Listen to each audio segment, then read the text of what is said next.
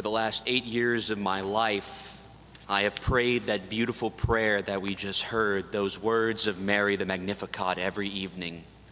It's in the breviary for evening prayer, and these words over the last eight years have produced much fruit for me and has stirred my heart. And as I was reading them for the first time as a priest, proclaiming it in the gospel, it it's brought tears to my eyes, and how beautiful it is that we celebrate the feast of the Assumption of Our Lady. And it's not just a regular feast, no, it is a solemnity. And on the ranking of feast, a solemnity is the highest rank on the liturgical calendar. And not only is it a solemnity, but it's a holy day of obligation normally in the church. And we must ask ourselves, why then have we given this particular event in the life of the Blessed Virgin Mary such a place of honor.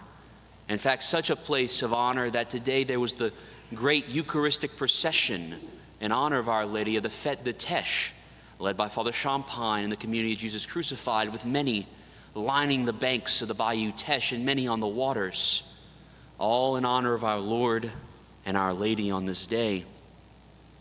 The answer is because Mary is the pattern of the church.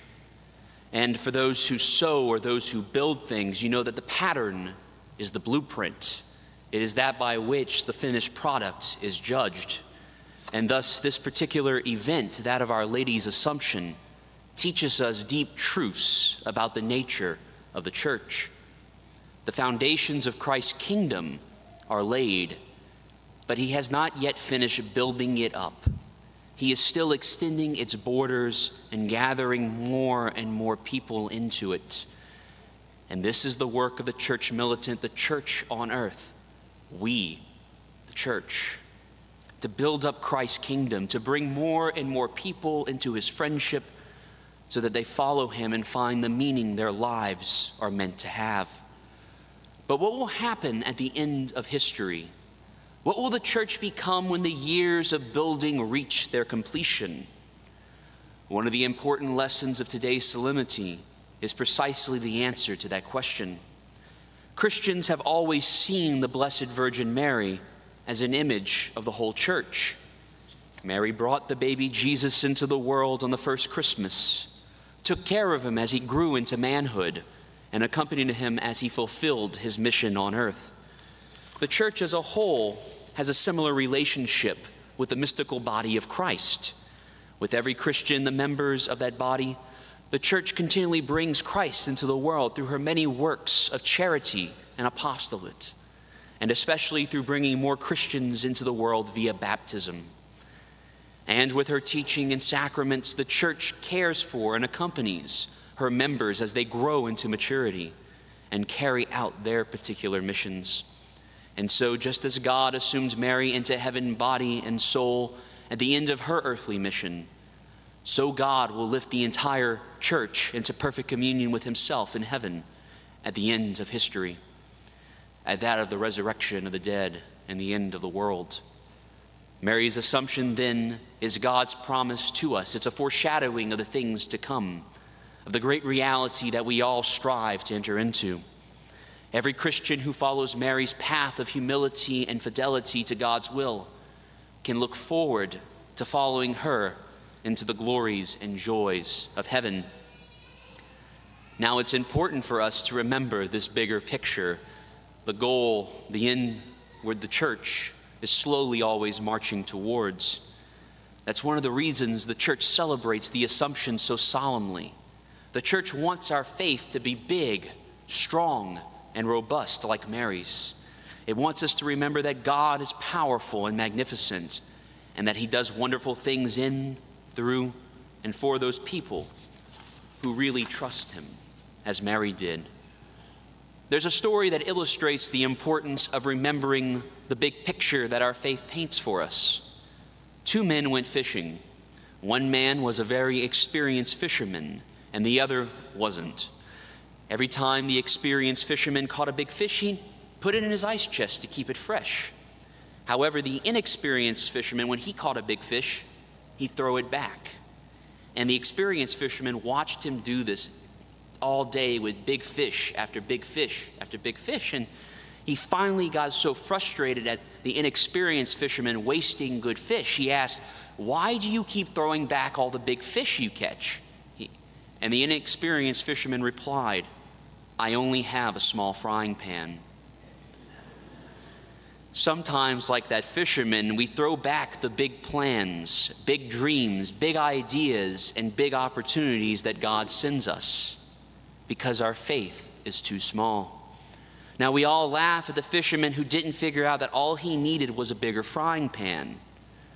Yet, how ready are we to increase the size of our faith, to increase the frying pan of our own hearts for what God is asking of us, what He is offering for us, those opportunities?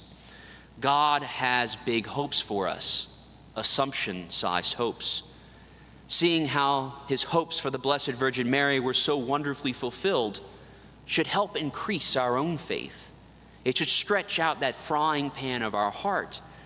And as the angel Gabriel said to Mary long before her glorious assumption, nothing is impossible to God, and that's from Luke 137. One of the practical repercussions of this truth is given special attention by today's particular liturgical prayers. And the preface to the Eucharistic prayer for today's solemnity, the priest prays, Today, the Virgin Mother of God was taken up into heaven to be the beginning and pattern of the church in its perfection, and a sign of hope and comfort for your people on their pilgrim way. Why is it a sign of hope and comfort, this, that of the Assumption? It's because earth is not heaven. Our lives here are full of doubts, difficulties, sufferings, and pain. Our efforts to follow Christ face obstacle after obstacle and we don't always understand why God doesn't fix things. We are traveling through life in the midst of problems, troubles, and frustrations, and we can't see the way out. And very much makes me think of that of the Salve Regina, the Hail Holy Queen, to turn her eyes to us as we move through that valley of tears that is this life. This is our life in a fallen world, and our faith in Christ, it doesn't take away the cross. It didn't take away the cross from Mary's life. It didn't take away the cross from the lives of the saints. But it does show us that the first Christian, the mother of all Christians, was snatched up into heaven at the end of her earthly journey. When we lift our gaze to her, standing at the right hands of our Lord, as the psalm tells us, we are given the assurance that our God is faithful and that he keeps his word and his promises. If we stay true to Him, He will be true to us. And so Mary's assumption gives us comfort and hope as we stumble through life's hardships, enabling us to persevere through our trials as she did. As she, with her heart of the seven sufferings, as many of us have a devotion to, those seven wounds, those seven swords that pierce her heart, as she witnessed the death of her son she has joy, for she saw the resurrection. She saw her son resurrected and raised to the right hand of the Father. Should give us hope even when we encounter the sufferings, the troubles, the swords that pierce our own hearts. Today, as we receive Mary's Son again in Holy Communion, let's enjoy this comfort and this hope and rest assured that they are not an illusion, but the everlasting truth. O most blessed Virgin Mary, pray for us.